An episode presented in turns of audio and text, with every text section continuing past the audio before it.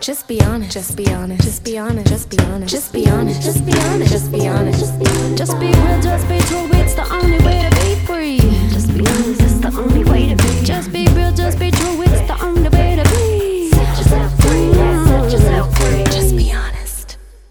So welcome to the Sworn Testimonies podcast. Today on the podcast, we have Doctor U K. Uh, Doctor U K, can you please tell everybody a little bit about who you are and what you do for a living? Sure. Um, the question about who I am is always a tricky one. I have a tendency to go far, far back. So I'll try to keep it brief, but I always think it's nice to have context, obviously, of like truly where people come from and their background. So I um, am Nigerian American, a Nigerian American Black woman specifically. I was born and raised in Southern California. My parents came here when they were going to college and grad and med school and then, you know, stayed. And so my siblings and I were all born in California. Um, came out to the East Coast for kind of undergrad. I went to, um, I studied economics and global health at Princeton and then Um, went to medical school at Columbia, did my little stint in New York, and then in the middle of medical school, got a master's in public health from Harvard um, in health and social behavior, maternal and child health.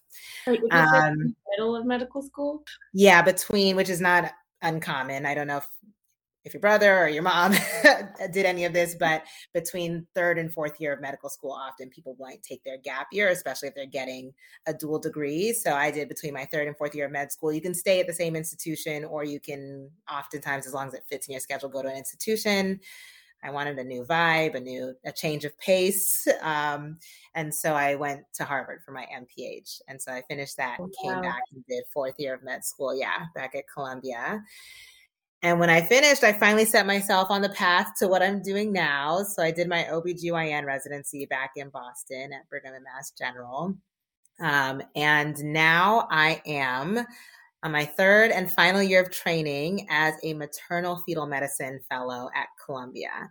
Um, so as a maternal fetal medicine specialist, um, I would take care of essentially high risk pregnancies. So pregnancies that are high risk either because you know, mom has some high risk condition when she's not pregnant that further complicates pregnancy, or um, the baby has a complex condition, either genetic or some kind of um, abnormality in the way the heart or anything else formed, um, or um, they have a history of complicated pregnancies, losing pregnancies early, like the placenta getting stuck abnormally.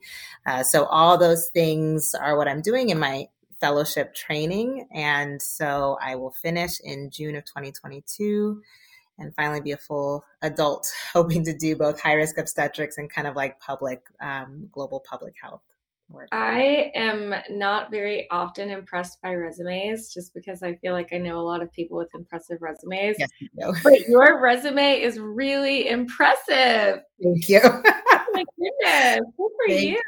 you. Sometimes it's it's actually very nice of you to say that because, you know, as I'm sure you know, sometimes as you're going along these paths of academia and this and that, you feel like, my God, am I ever done? Have I accomplished anything? So like, it's always nice. And I, I'm making sure I take the compliment well. So it's always nice. Thank you. Yeah, so, right? You look back at all the things that you accomplished and you're like, wow, I really did all of that. I've done some things, yes. I wanted to talk to you uh, a little bit today about two things in particular, mm-hmm. which the entire world has been talking about. The first being uh, COVID, COVID nineteen, and uh, ask you some questions about the vaccine. The second being abortion, since we know we have this new Texas law with abortion. I think that's bringing up a lot of questions about the abortion process. So starting with COVID nineteen, my first question is, can you explain a little bit about the difference between the very first variant and then this new Delta variant? I think we've heard about a third coming out. There's been a lot of confusion about what the difference between these viruses are. Yeah. So, you know, I had the misfortune of, you know, as you probably know, being in New York City, being in the epicenter. So like I'm flashing back to March of, um, twenty twenty now? Was it twenty twenty when this kind of like really hit us? Yeah. Um, so, and we, we got hit hard. And I just remember like seeing pregnant women infected by it, seeing, you know, our labor floors were bustling, were full, and people were fleeing the city. And at the same time, we had our hospitals packed. Um, so unfortunately, I have become intimately aware Um, of the COVID and intimately involved with the COVID pandemic, and have done um, a lot of work kind of publishing on the things we've seen. And um, a lot has changed, obviously, since that time. And at the same time, it feels like some not much has changed at all. Um, but really that, well, I should say when we talk about um, kind of variants for viruses, um, the important thing to know is that any virus um, mutates and has so-called variants. Um, and what happens is like in the process of a virus replicating, right? So like it enters your body um, and it starts dividing and replicating and dividing and replicating so it can spread and kind of take over and wreak havoc, right? But in any process of dividing, there's going to be some errors, right? Because it's essentially trying to make copies of itself. So occasionally it will like make a mistake. Oftentimes that mistake doesn't allow the virus to function properly. So it kind of just dies off and the normal copies will keep going. But unsurprisingly, every so often, it'll make a kind of quote unquote mistake that actually gives it an advantage. It's like evolution for viruses. So it gives it a, a survival advantage of sorts, whereby either it says, oh, I can actually spread faster to the next person, or if there is a, for example, vaccine that doesn't target the thing I have, then I can escape that treatment. Mm-hmm. Um, and so these variants are essentially the mutations of the initial um, coronavirus that have managed to kind of gain an advantage and then start spreading. And they start spreading fast and fast. So there's actually been quite a few variants that they've identified. Um, Not only a few like Delta that have persisted enough where they are like, okay, this is a possibility to be like a true strain where we actually have to worry about it spreading and infecting on its own. Um, but that's essentially what the Delta variant is. It just has a, an error or a mutation or a change that allows it to infect people um, more efficiently um, and hence has allowed it to spread. Thank you for explaining that. And I've heard a lot of people obviously talking about the importance of getting vaccinated. And at this point, we know the majority of people in the United States have been vaccinated, but there's still a large portion of the population who is afraid to get vaccinated. One of the things I've heard people say is that if the vaccine is not actually preventing people from getting COVID, because we've seen all of these breakthrough cases, what's the point of getting vaccinated at all? So why should people get vaccinated? Yeah, no, that is, I'm so glad you brought that up, because that's like the biggest thing I see and I hear. And I'm just like, oh, I wish I could talk to that person specifically about why this makes sense. Um, so it's nice to be able to try to have a platform to talk about it.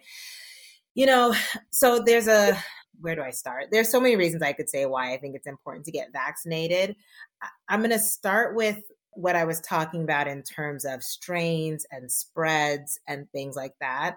Um, you know, part of it is just it, we, and we almost missed this boat a little bit. We kind of missed the boat to get on top of it. And if you could imagine a, a situation in which, you know, the pandemic broke free, and then as soon as the vaccine were ready and available, um, let's say ninety percent of people got vaccinated.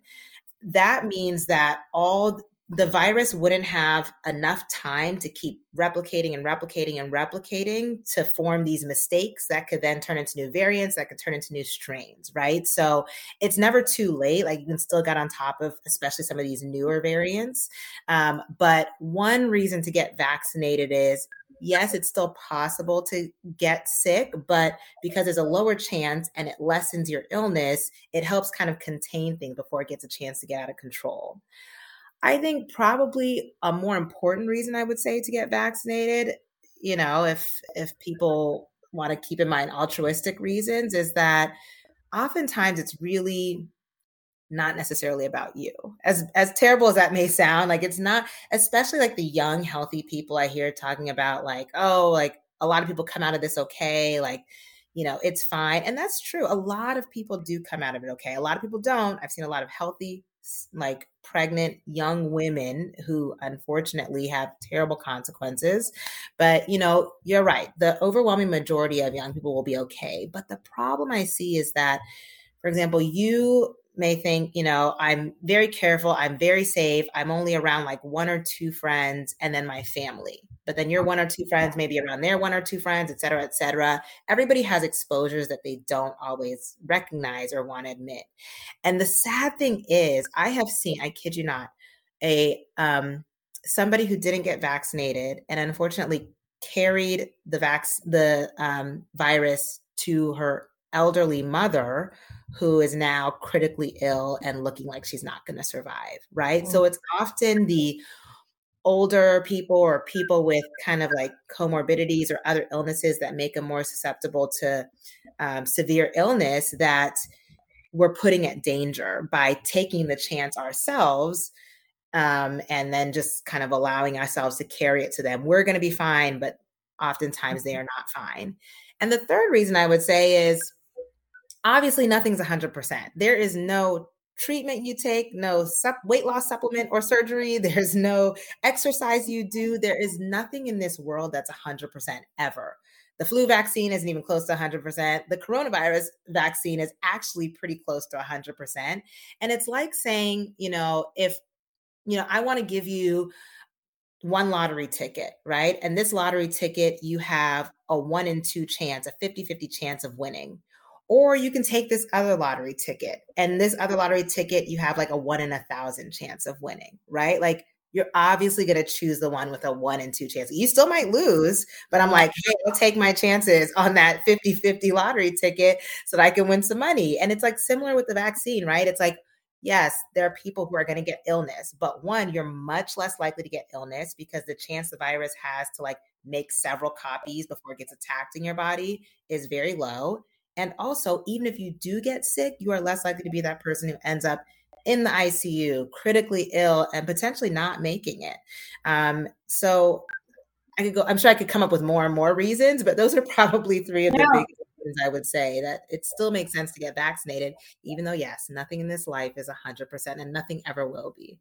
So that's actually a great point. Thank you for taking the time to explain all of that. And you know, my grandmother actually passed from COVID, so I totally understand. Like, you just don't know how people are going to respond, and a lot of people think that they'll be the ones, or that their family will be the ones to be okay, right. But you don't know that for sure. Right. So, you know, I've heard people push back and say, okay, even if I get vaccinated, I get COVID, I might not have a lot of symptoms because I'm vaccinated. Can I still pass it? Yeah, definitely. You you can still pass it. Um, it's, you know, it's just that one, especially because there's a lower chance of you even getting infected, like that's already a step in the right de- direction. And two, you can pass it correct, whether you have symptoms or whether you have no symptoms, which brings up two points. One is that that's why until we get to a point where we can reach herd immunity, or this becomes like more like a common cold or the flu viruses of the past, right? The influenza pandemic was a pandemic at one point too. Like you, we still have to take these precautions. And I know I hear a lot of people say like, what's the point of getting vaccinated? I still have to wear my mask and we still have to do all this hand washing and we still have to socially distance. That's because we haven't gotten it under control yet. Yes, when you get vaccinated, you still have to do all those things until we can get it to a point where this is no longer wreaking havoc. And then all those other measures will go away because enough people will be vaccinated that, you know, we're not having to worry about it as much. Um, and, you know, yes, when you're vaccinated, you can still spread it, but also you have some of the studies for some of the strains, you have a much lower viral load or amount of the virus that your body actually carries, even if you do have it, which also helps make it less likely for you to spread it. So the vaccine just lowers the risks all across the board, from getting it, getting sick, to spreading it. Um, but we still have to take precautions until we can get it under control. No, thank you for explaining that. And I want to ask too, because I've heard a lot of people, and I would say rightfully so, especially Black people, talk about the mistrust of the government. And they always bring up the Tuskegee, you know, incident. For people who don't know, it's when they were telling Black men they were treating them for syphilis, and really they were not treating them at all. They had no intention of treating. So what would you say to people, especially Black people, who mistrust the government and just, you know, don't want to get the vaccine and think that it's just another ploy to hurt them? Yeah. Um, of all the reasons I hear not to get the vaccine, that's like the toughest one ever, because I don't have the best response for it, right? It's not like I can say, what? Like, why would you not trust the government? Like, it's more like, yes, you are wise in being skeptical. And yes, you are wise in kind of, you know, worrying and making sure that somebody out here has your best interest at heart, because not even historically, but presently, there are many times and many ways in which we can see that the government does not have Black people's best interests at heart, right? And people's people of color, minorities' best interests at heart, immigrants' best interests at heart. Um, so my first response to that is always, I get it. You're right. It is hard to trust the government, and you don't have any reason to trust the government. Um, and it also kind of breaks my heart in some ways, because, you know, it's it's really this like, when it comes to interventions or treatments and things that actually do work, um, it's almost like the abuse of people of color, minorities, has created like the perfect cycle of destruction, right? Not only have they put us in a position to not have the same benefits, right? To advance, to have the same health um, status, but then you also break our trust so that if there's anything you put out that does actually work, okay, we're going to be hesitant to believe you and slower to take it up. And it's just like so many different ways of beating us down that it's truly heartbreaking. Yeah. Um, and so, you know, with the vaccine, I say, you know, as as poor as this argument may be, I'm like, well, I mean, there's also a lot of white people who are getting it. And in fact, many more white people than Black people, right? And you can see them, they take it out of the same vial, they give it to a white person, they give it to a Black person, they give it to a Latino person, they give it to, you know, an Indian person and or an Asian person, right? So, you know, it's not targeting any specific group, which hopefully gives a little bit of reassurance. And, you know, the second thing is, I don't, I honestly don't even think the government is pushing the vaccine because they care about us, right? I think they're pushing the vaccine because they've seen the way in which the pandemic has destroyed the economy and destroyed people's lives. So for them, it's a secondary benefit, right? It's really the health system, which I get it. I know also reasons to mistrust the health system, but health professionals who are like, listen, you guys, this is like ravaging us.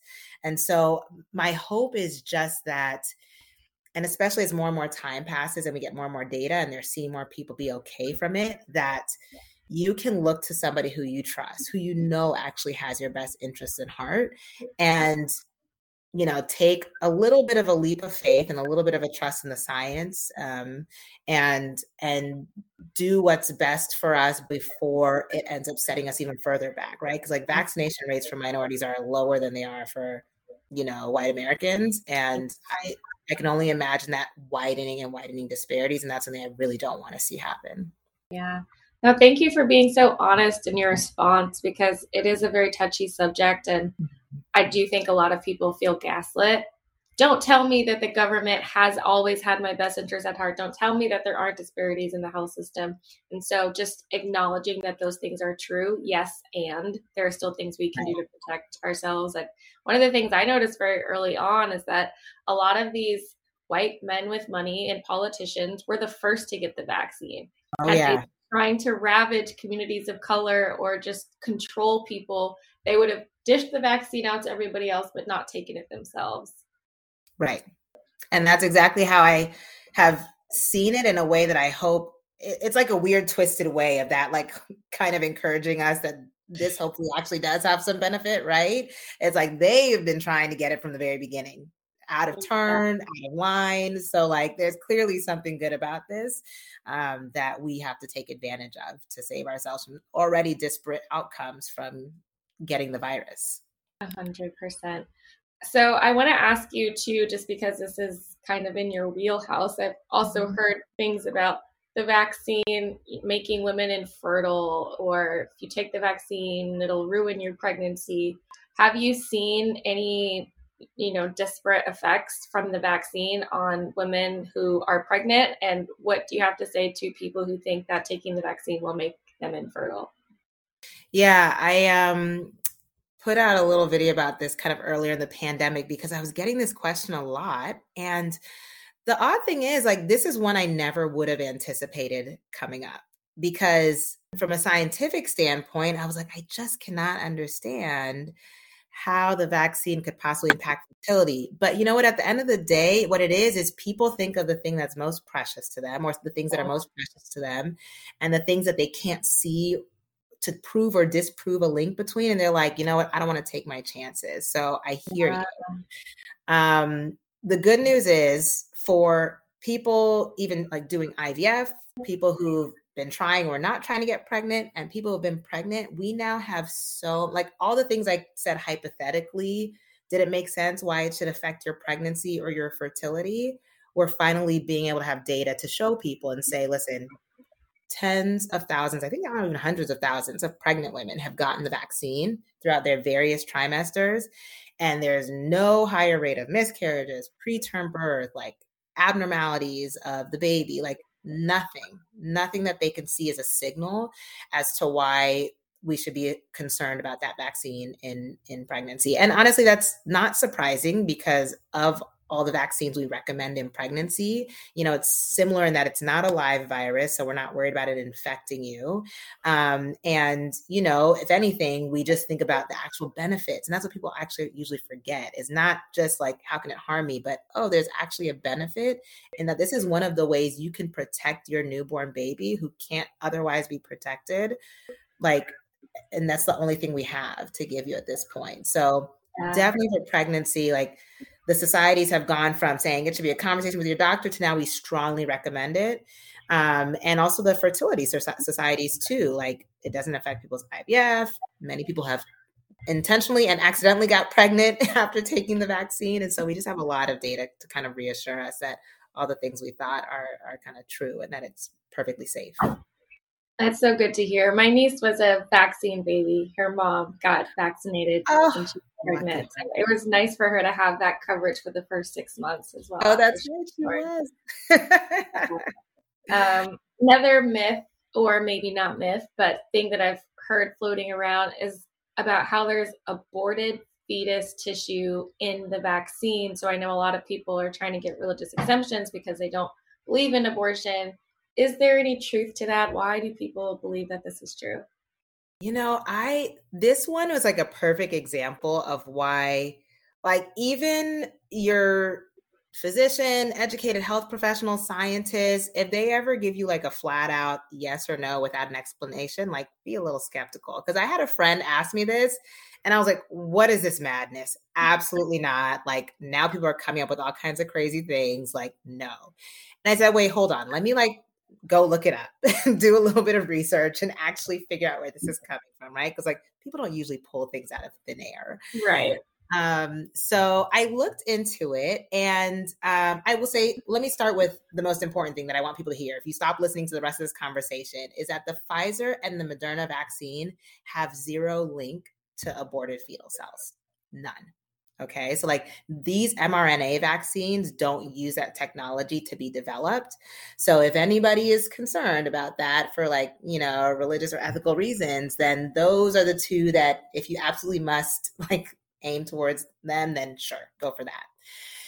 Now the aborted fetal cells, there actually is some truth behind that. Um, it's that I think back in the like sixties or so, um, There was, there's a little bit of controversy as to like whether one of them was a miscarriage and the other was a terminated pregnancy, or they are both terminated pregnancy. A lot says they both. One, one source said like one was a miscarriage, and they um, used some of the cells from that um, terminated pregnancy, and um, those cells have been replicated and used for like vaccine development and other like, and probably cancer research for generations and generations. So the cells that are now being used are like decades removed from those initial cells, but that was like kind of like the originator cell line. Um, so yes, there were aborted fetal cells that were used. And what happens is um, they use these cells to, so some vaccines are like M R N A vaccines, right? They give your body some instructions, your body makes the spike protein so that the antibodies can form and recognize that. Other um, vaccines are delivered to your body in a different way. They're delivered to your body in a virus that's not alive, like a essentially a dead virus that can just take the signals to your cell to start making antibodies. So things like the Johnson and Johnson vaccine, which is like an inactivated virus that delivers the information to your body, that needs, that inactivated virus needs an environment to like, for them to grow it, to actually essentially make the vaccine. And so they have to use some cells in some lab, and, you know, using human cells is better than using animal cells to make these viruses for humans. Um, so oftentimes they use some kind of, you know, human cells to replicate the vaccine so they can make more and more and more to be able to produce it. Um, so yes, the Johnson and Johnson, I think the AstraZeneca also use um, some human cells and are thought to be related to that initial fetal line. Um, but those are the only two that I think have been um, in any way connected. So they're using them to grow the vaccine or to replicate, but they're not actually inside the vaccine. Correct. Correct. That is exactly right. Yeah. They use the cells simply to like grow and grow and grow that inactive virus to, to then like use that in the vaccine and give to people. It has no cells from the aborted fetus actually in the vaccine. Gotcha. And that's just, so there's some vaccines that use this method. There are other vaccines that do not, but in none of the vaccines do aborted fetus cells exist inside the vaccine. Okay, Correct. Thank you for clearing yeah. that one. Um, and as you know, speaking about abortion, I want to kind of pivot and have a little bit of a conversation just in that space, because I know it's also a very sensitive t- subject for people. There have been a lot of there's been a lot of talk since Texas and S B eight about what it means to be a viable fetus. I know Roe versus Wade, I think they said it was somewhere between three and four months. Uh, but, you know, people have said science has changed since then. Maybe babies can live before that time. And we've seen babies that have been born that have been able to make it to that, that point. So what does it mean to be a viable fetus? When does a baby actually become, and viable meaning it can live outside of the mother's womb, when does a baby become a viable fetus? Yeah, that question is so tricky. Um, and I'm sure, you know, having pediatricians in your family, that that target has moved. Um, and yes, due to technology, the, the tricky thing, the, the problem I always have with kind of answering this question is um, one, when does a fetus become viable? Meaning when can it survive or have a chance of surviving outside the mother's womb? We still have to keep in mind that, you know, even when that baby is born and is surviving outside the mother's womb, it's still surviving, obviously, with artificial techniques and technology, right? Like, even at the limits of viability that we call now, there's not going to be a baby born that you can just like send off into the world to live and grow and breathe and feed on its own. Like, they still need a lot of support. So like somebody technically, hypothetically, could say like, oh, when can a baby survive on its own without ventilators, without like feeding tubes? Like, that's a very different question than when can it have any chance of survival with lots of support. But yes, you're right. We typically talk about like with the medical technologies and support we have, when is the earliest baby can survive? And even that's tricky. I think the standard, most places, like a pretty accepted definition is about twenty-four weeks, which yes, has moved up since time has gone on. And sorry, I know like obstetricians always talk about pregnancy in terms of weeks, and most people understand it in months. So like, obviously that's like roughly six months, give or take, because there's not quite four weeks in every month. Um, so maybe it's like a little bit closer to five, five to six months. Um, but twenty-four weeks. And even that is not the same depending on which hospital you're at. So I know some hospitals that, you know, even Columbia can start to resuscitate babies at twenty-three weeks. And I know some hospitals that can resuscitate babies or try to resuscitate babies as early as twenty-two weeks. Now, a lot of those babies will not survive, even with all the help in the world. And a lot of those babies, or a good number of those babies, even if they do survive, may not have what we call intact survival, or survival with kind of a normal quality of life. It can range anywhere from like mild developmental delay or kind of help in early start help in school to anything as long as not able to walk on the child's own for the rest of its life, feed on its own, seizures. Um, so even at these limits of viability, it's like very complicated to talk about even what like quality of life would be like for a baby born then. But I would say a pretty standard answer is around twenty-four weeks. So sometimes between five and six months and some a little bit earlier. It's so interesting that you make that point, because I know for a lot of my friends who grew up very conservative Christian, and I completely understand, you know, not wanting to have an abortion. I totally understand believing that birth begins at inception or life begins at inception and there is a spirit and a soul, and I don't want anything to do with abortion. I think it gets a little more complicated when we talk about trying to control what other women believe and what they do with their bodies. But for people who choose not to get an abortion or don't believe in abortion, I get it. But I also think it's very interesting when we talk about, you know, God's plan for your body, and to say that science can terminate a pregnancy and that's wrong. But if the baby's born before it can actually be viable on its own, you're going to ask the hospital to use science to do everything in its power to keep that baby alive. And it's like, well, if you're just subjecting to God's plan without science, shouldn't you just take the baby home and take its chances? Like, shouldn't you not use all of the science and technology? Because aren't you still kind of playing God? I'm so glad you said that. I was like, I can't be the only person who thinks about that and who like has that debate and that dilemma. And like for context, and this is why I always like to give context too, right? Like I grew up Catholic, so I too am Christian, right? And so even as I was going into this field or getting older, like I grappled a lot, like with what does it mean to like be able to support or perform or, you know, refer women for abortion, counsel them on abortion. And you know, the reality of life coupled with faith is always a tricky thing, but, you know, safe to say, I've come around to understand the importance of, um, you know, access to abortion. And you're right. It's like when you offer people the option of comfort care, you know, letting nature take its course and see what happens. Um, people look at you like you're a monster sometimes, like some people do. And it's like, well, do we always let God and nature take its course, or do we choose when we want to intervene? Yeah. When to intervene? Yeah, and people have very different beliefs about that. And I always thought it was interesting because a lot of people who are very skeptical of vaccines and science and doctors, and my mom's a pediatrician, so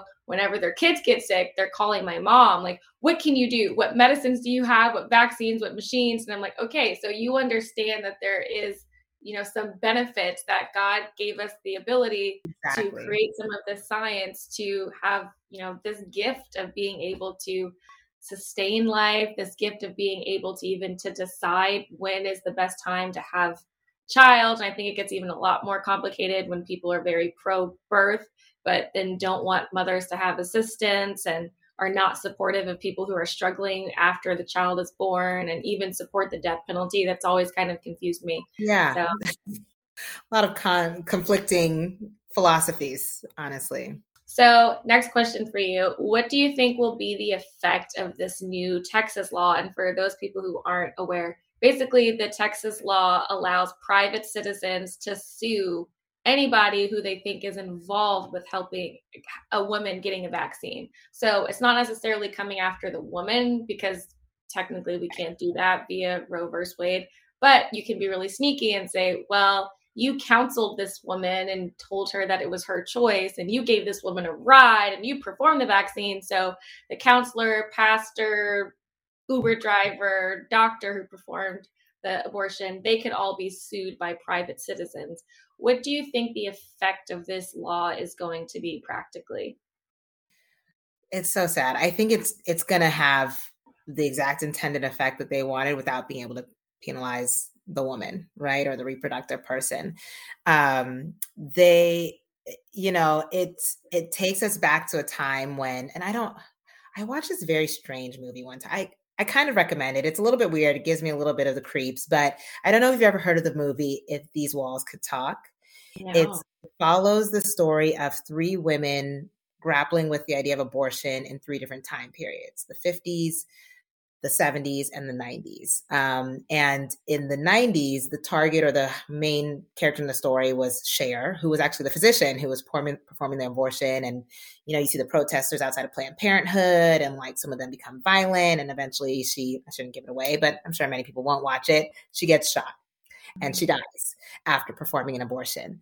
Um, so, you know, when you instill that kind of fear and harm to people's lives who are supporting these women's choices, undoubtedly, I like, or I already know physicians who are like running away from Texas, who don't want to work te- in Texas, who, you know, are f- afraid to perform their duties in Texas, or who do are fear for their life or their career. Like, ultimately, it's going to decrease access. Mm-hmm. If we don't do something about it soon, it will decrease access to abortion. Um, and it's, I wish people would understand, it's like, if abortion isn't legal, that's not going to stop people from having abortions, right? It's like weed wasn't legal. Did that stop people from smoking? Like, you know, it's like when we say like teach abstinence so that kids don't have sex. Like that, it never works that way. It never works to just restrict the information, the access to do it safely. Um, and what it's going to lead to is women are still going to get abortions, right? They're still going to get abortions. And some people are going to end up dying or having like their life in serious harm from it, right? Because at the end of the day, pregnancy obviously is a very personal choice, and it is a decision a woman makes to essentially put her life at risk. Pregnancy is like of no benefit to a mom, right? I can I can hardly think of any ways in which it helps like a, the person who's carrying the pregnancy's health, but you are taking that risk to your life to birth a child. And so at the end of the day, if you're taking all the risk, you should be the one who's making the decision, whatever the reason may be. Um, yeah. So I'm really scared actually for the way it's going to harm women's lives. Thank you for, for saying that, for explaining that. I totally get it. You don't want people performing abortions in back alleys. And then instead of having one life that could have been here, you have two lives that are lost. You have the woman and the child. And I think it's a lot more complex than people are, are making the issue. And for you in your practice and through the things that you've seen, how have women sh- struggled with this decision to get an abortion? Do you see them struggling with religion or with their parents or with their what their partners will say? And what type of effect is this having on women? Yeah, I've, um, you know, obviously not in relation to this law, but just in general, right? Without even the added pressure of the legal system, I have seen the whole range of the way women struggle with the decision to get an abortion. I would, I mean, I'll never say never, but it's like people don't recognize, like when a woman makes a decision to get an abortion, she's not like, great, this is the moment I've been waiting for all my life. It's so easy. Like, let's do it and get it done. That's not the mindset. So like, we know it's not an easy decision for them. So whatever goes into that decision is, is critical to recognize. Right. And um, it's, it's tough because I try not to pin it on people having um, like very easy to understand or sympathize with reasons, right? Because I think all choices and all reasons that a woman might use to make that choice are valid. But let me give an example that's easy for people to connect with, right? Like I've seen a family, they're pregnant, they come in for an anatomy scan. The baby has, you know, it's not a common thing, obviously. There were complications that could possibly lead to this, but baby had no lower limbs, no legs. Bladder was completely outside the body, missing like a good chunk of the front of the ribs. Heart was completely outside of the body with the lung kind of flapping out. Um, intestines were outside of the body. You know, I've seen babies with no head who would that get formed. And so one, like when you tell women about the chance of survival, that's slim to none, like it's truly, truly negligible in some of these cases, like especially the case with a baby born with no head, you're asking a woman to carry a pregnancy, feel that baby move inside of them to know that that baby is going to die. And on top of that, the babies often, if they're going to try anything to survive, to save them, or even if they're not, right? Even if they're just going to support their life or like let their life pass as they may, like those babies are not are suffering, right? Like the baby whose heart is outside of its body and has to be like kept in some particular way to not let the elements, you know, ravage the organs, right? Or, you know, not being able to breathe. Or, these babies are suffering, right? So it's like knowing your baby's going to suffer, knowing your baby's not going to make it and still having to carry that baby to term. Like even in a case that's as easy to sympathize with as that, women still struggle with it, right? And so women struggle with what it means for the life of the baby they're carrying. Women struggle with what pregnancy means for their life. And I've seen, like, you know, mothers or, you know, people who genuinely care about the person say, we don't believe in that in this family. We're going to take this person. We're going to support this person. We're going to rally around and we're all going to do it. But all that woman can think of, you can see in her eyes. She's thinking about how she's not going to make it.